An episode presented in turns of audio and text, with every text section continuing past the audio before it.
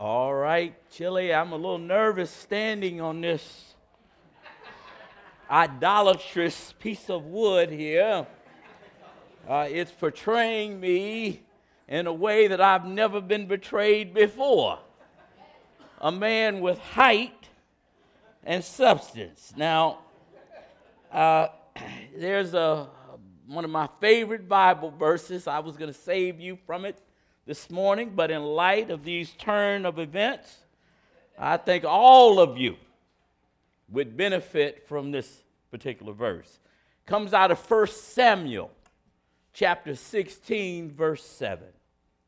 But the Lord said to Samuel, "Do not consider his appearance or height, for I have rejected him." The Lord does not look at the things people look at. People look at the outward appearance, but the Lord looks at the heart. Now, that's a real Bible message. If you thought I just made that up on the fly, no, no, I did not. It is a privilege and honor to be before you again. I was uh, uh, really excited about my time with you a few weeks ago, and I thank the Lord for this privilege to be in your midst today. I see that Pastor Joe and his beautiful wife Karen, they're not here. I think they're on their way to a casino in South Dakota. Uh, I told them last night if they're successful in winning a lot of money, that uh, of course, the church should get 10%, but I should get the rest of the money. But at any rate, uh, we won't go there. But the next time you see them, ask them if they had a great time at the casino. No, they didn't go to the casino. They took their son off to Timberlake. Um, I am pleased by far as enough. Well, before I say that, some people thought that I needed some help today since I did such a bad job two weeks ago and so I see my friends from Great Oaks Camp are in the house today. Thank you for being here. Let's have it. The staff is here. You know, uh, yesterday I had the privilege of playing golf with Tyler King, the executive director of the camp, and you know, we had a very spirited golf contest. Uh, he thought he was competing with me and vice versa until a few times I saw him kicking his ball behind the tree into the fairway. And I immediately instructed Tyler that that is not proper golfing etiquette. And what he said to me is, I can't hit my ball behind the tree. Well, Tyler, you did not beat me yesterday. I just want to tell you that. God loves you, but I don't. Well, church, I'm pleased to announce that I had a spectacular Father's Day. What about you guys? Did fathers, do you have a good day? All right, now, all right, all right. I see some smiles in the crowd. Uh, and, and I wonder how many of you took the opportunity to participate in the 12 day challenge by raise of hands? And, oh, okay, I see those hands. Well, if you'd like to, after the service, uh, just let me know how uh, your time with the Lord went through those 12 days. I'd love to hear about that.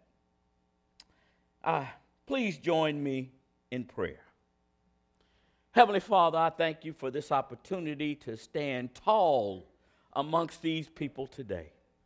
Lord, that you would replace uh, my words, Lord, with yours. That, Lord, that the words that are spoken would, Lord, challenge and encourage and stimulate growth in you. In Jesus' name, amen. Church, I want to talk to you today about a topic that, in all honesty, we all struggle with at some points in our lives. And it's probably difficult for us to admit to it. The topic is pride how we succumb to it, how we allow ourselves to be compromised by it, and the important life lessons we can apply as we seek to honor the Lord and trust in Him. Our world gives us this false advertisement that we are the masters of our destiny, the keepers of our souls, and we tend to believe and perpetuate that mindset. But God in His Word is very clear that He opposes the proud. And in some cases, He punishes those people.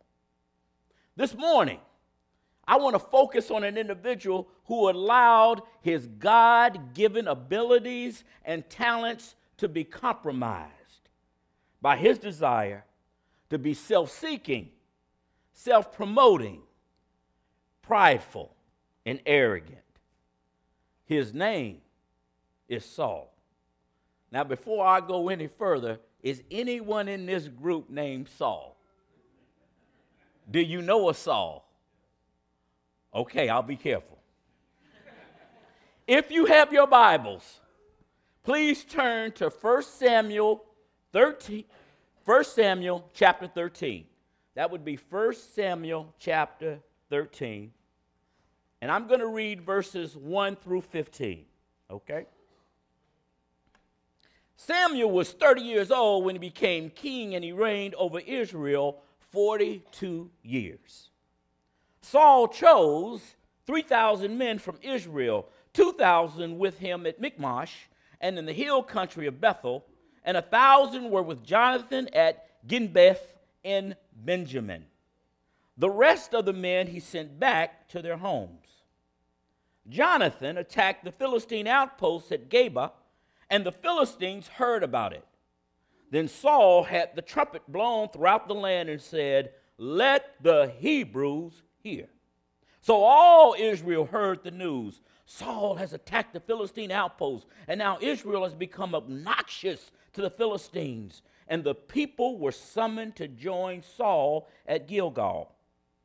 The Philistines assembled to fight Israel with 3,000 chariots, 6,000 charioteers, and soldiers as numerous as the sand on the seashore. They went up and camped at Michmash, east of Beth Aven. When the Israelites saw that their situation was critical and that their army was hard pressed, they hid in caves and thickets among the rocks and in pits and cisterns. Some Hebrews even crossed the Jordan to the land of Gad and Gilead. Saul remained at Gilgal, and all the troops with him were quaking with fear. He waited seven days, the time set by Samuel, but Samuel did not come to Gilgal, and Saul's men began to scatter. So he said, Bring me the burnt offerings and the fellowship offerings. And Saul offered up the burnt offering.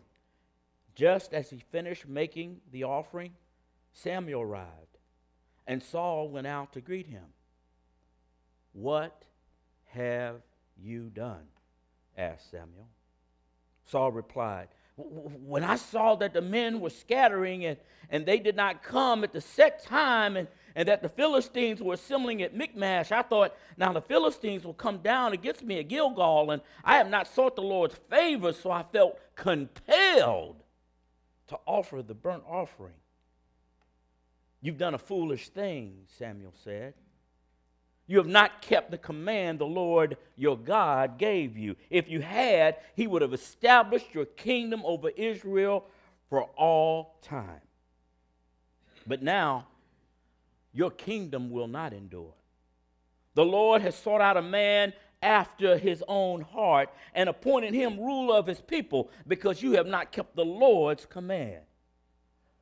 Then Samuel left Gilgal and went up to Gethban in Bethlehem and Benjamin. And Saul counted the men who were with him. They numbered about 600. 600. Remember that number. Let's be honest. How many of you have been in that state of affairs before? Where Saul has been. Brother Saul, Brother Saul, Brother Saul, far from it be to me to be a Saul hater. But we know King Saul to be failure prone, prideful, insecure, and certainly one of the most disappointing character leaders in the Bible. Yet, he does possess some enduring qualities. What we know from Scripture is that Saul is the first king of Israel, a tall man with handsome features. Women like tall and handsome men, this I know. he was probably adorned by all the ladies. He was known for his courage and generosity. But unfortunately for Brother Saul, the positive ends here, church. If we backtrack to 1 Samuel chapter 8, we find that he is anointed king of Israel by Samuel, the Gandalf of his day. Saul in chapter 8 is busy drafting the best and brightest. His war initiatives are exceeding.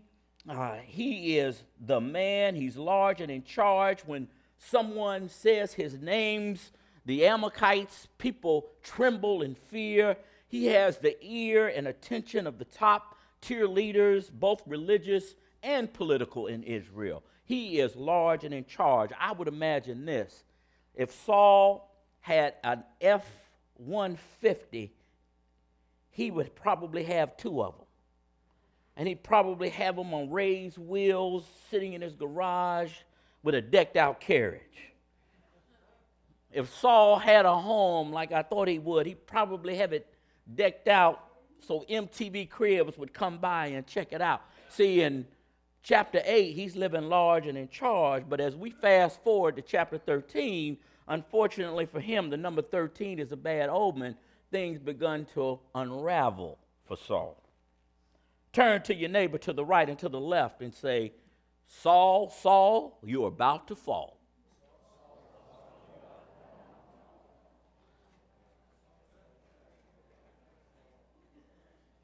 Okay, I'll give you a C minus on that one. All right. Don't worry, I'll give you another chance in the service to get it together.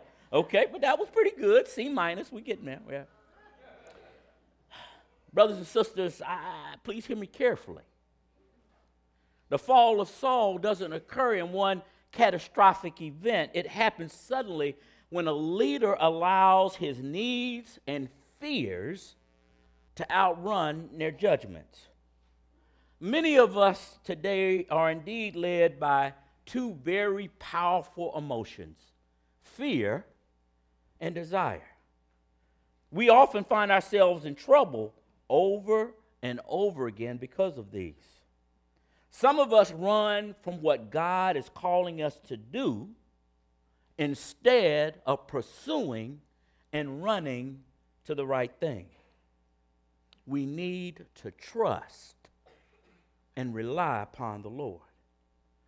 To provide a further backdrop to the text, Saul and his son Jonathan are on the cusp of engaging the Philistines. Now, I've been to Egypt three times, and I've witnessed first time images of the Philistines. They're some of the meanest, biggest, ugliest looking folk God ever created. Now, Saul and Jonathan had assembled 3,000 of their elite forces. See, they have the SEAL Team 6 of their day with them.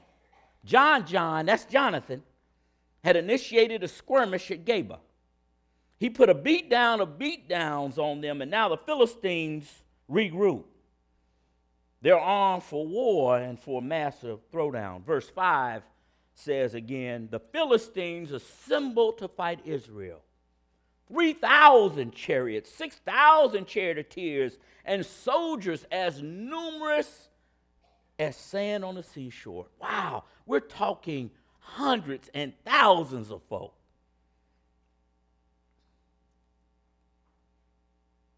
That's a pretty significant show. Now, what do Saul and his brave 3,000 do? Here we go, verse 6. When the men of Israel saw that their situation was critical and that their army was hard pressed, they hid in caves and thickets, among the rocks and pits and cisterns. Some Hebrews even crossed the Jordan to the land of Gad and Gilead. Oh no! what did these brave 3,000 do? It's time to bail. Every man, woman, and child for themselves. wow! The elite force. They're running. They're scared. Bravery's out the window. wow. Now, let me confess something to you right now. This may surprise some of you. This may utterly shock some of you. But I've gotten myself in trouble a few times growing up by running my mouth and biting off more than I could chew. One particular day, I was innocently doing a little bit of trash talking. Innocently trash talking, I don't know.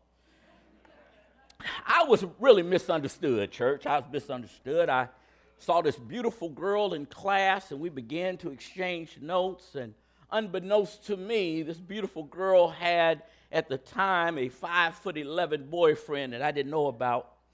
And uh, as a result of that engagement, he invited me to another engagement to meet him uh, in the playground uh, to settle up via fist fight after school.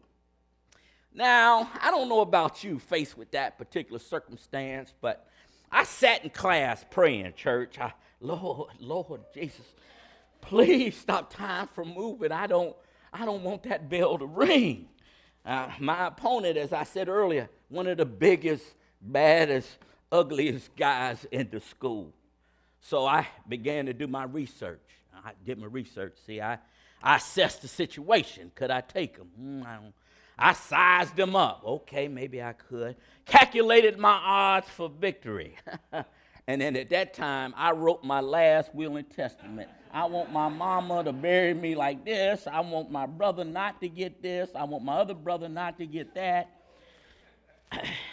And I came to the conclusion, the, the calculation, that I had a number of options in front of me, church. See, I, I, I, I could have stayed there and fought, you know, uh, Mike Tyson kind of like, but, you know, no, I couldn't get a punch up to his face. I came up to the best conclusion. It was time to run. and I ran as fast as my little legs can carry me when the bell rung that day. I laid low at home playing the sick card for three days. I would not get out of bed. So when the text says that Saul holed up in chapter 13, verse 7, quaking and trembling with fear, I can relate to that. Can any of you? Saul fall happens because he decides to take matters into his own hands instead of waiting on the instructions he was given by Samuel. In chapter 10, verse 8, Samuel provides explicit instructions for Saul to follow. Wait seven days. I will join you We'll sacrifice burnt offerings and peace offerings. When I arrive, I will give you further instructions. Okay, here's another chance, church, to move up from that C minus that we got earlier. Turn to your neighbor to the right and to the left and say, Do you see some Saul in me?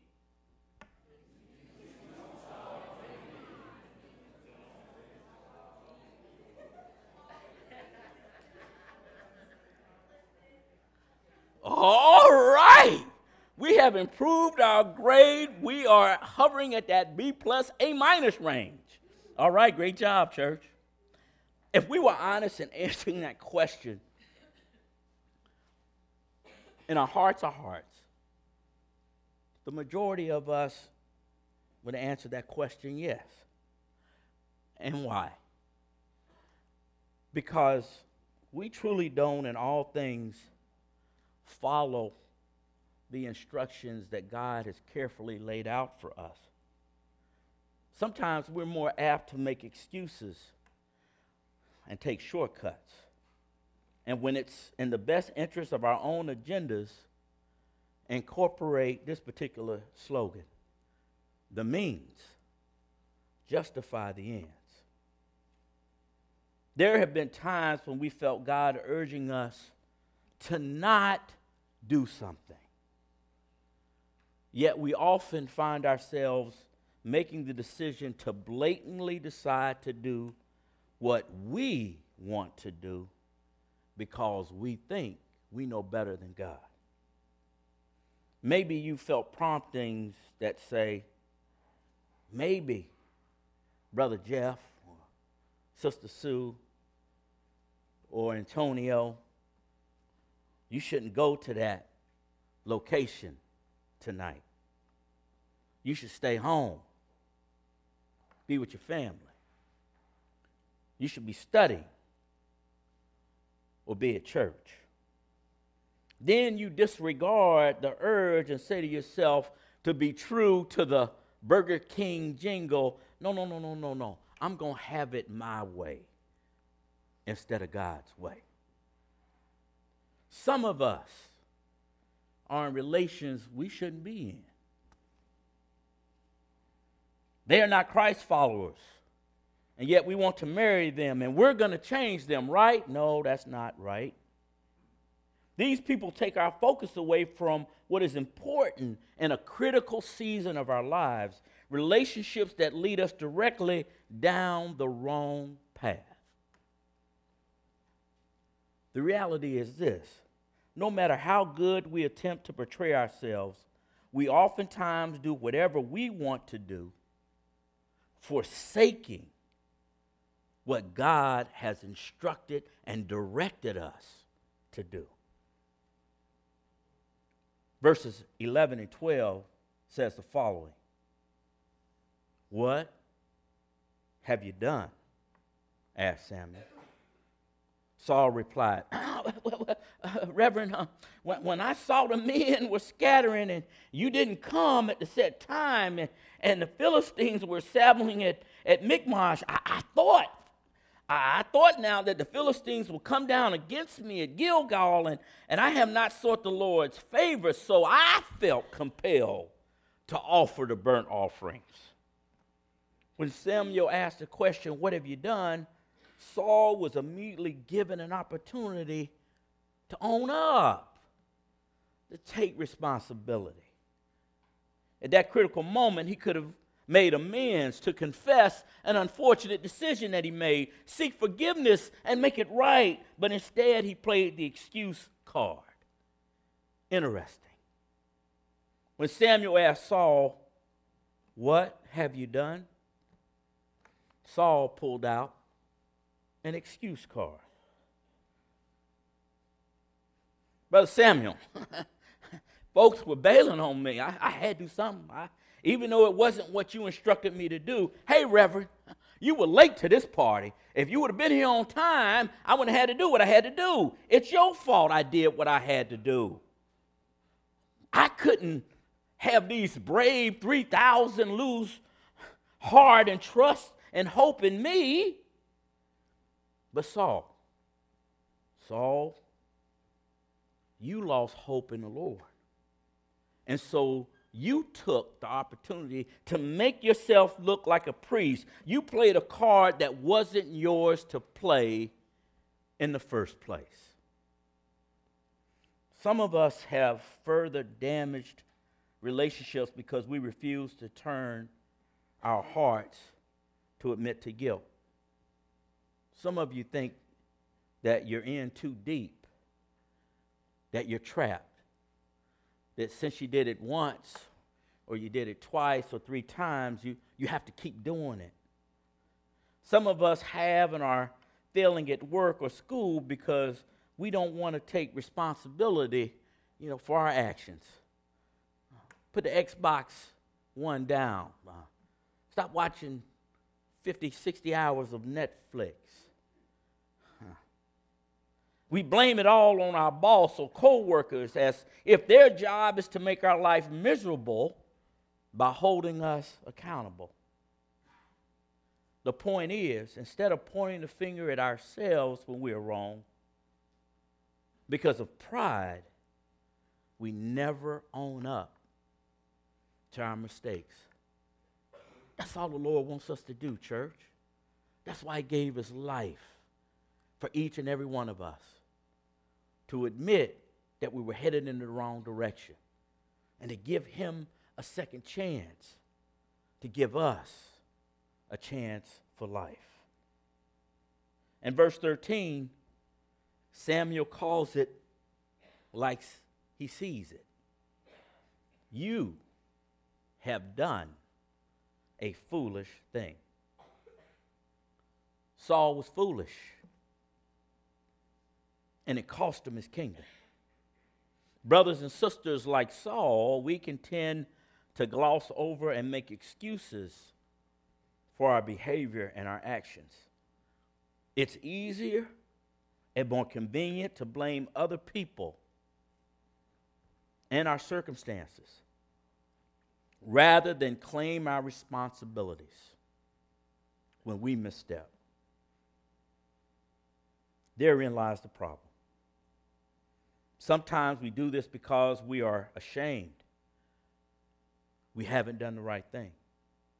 We never want people to know just how messed up we truly are. But we all are messed up. We all are broken vessels. That's why Christ entered the world, church, to redeem us, to recast us. But sometimes the problem with this mindset is we're playing cat and mouse games, trying to point the finger of blame. And when we don't lean into God's love and forgiveness, you're never brought to a place where you can actually find that forgiveness and grace and true, authentic love that God has for each and every one of us. We, in turn, make things worse for ourselves because our hearts are never actually contrite before the Lord. And like Brother Saul, we remain in a state of despair. Please hear me. I'm not talking about perfection. We're prone to make mistakes. Like Saul, it can rob us of who we are and cripple our development if we justify and live into them. Saul didn't lose his kingdom because he made practical, political, and military errors. He lost his power because he failed to realize who gave it to him in the first place. He allowed fear and insecurity and pride to be his constant companions instead of following the Lord's instruction laid out for his success. Brothers and sisters, Saul slid from humility and success to pride and failure. Chili, and I'm about to close. Don't allow fear and desire to trump the decisions in your life. If you're in a bad situation now, take the steps to get out of it. If you need to admit and repent to someone, do it. If you need to make better decisions, seek out God's counsel and focus on God's word.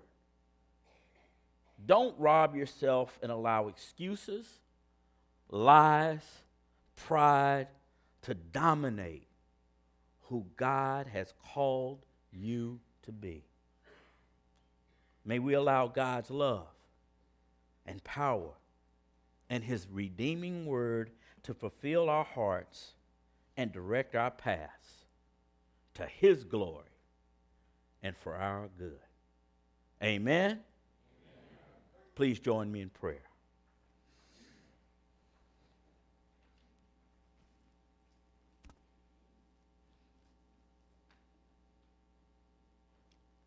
Heavenly Father, I sense there are people in this room who want to flee from pride, from making excuses. You may feel a sense of entrapment given the particular circumstance in their life that they're dealing with.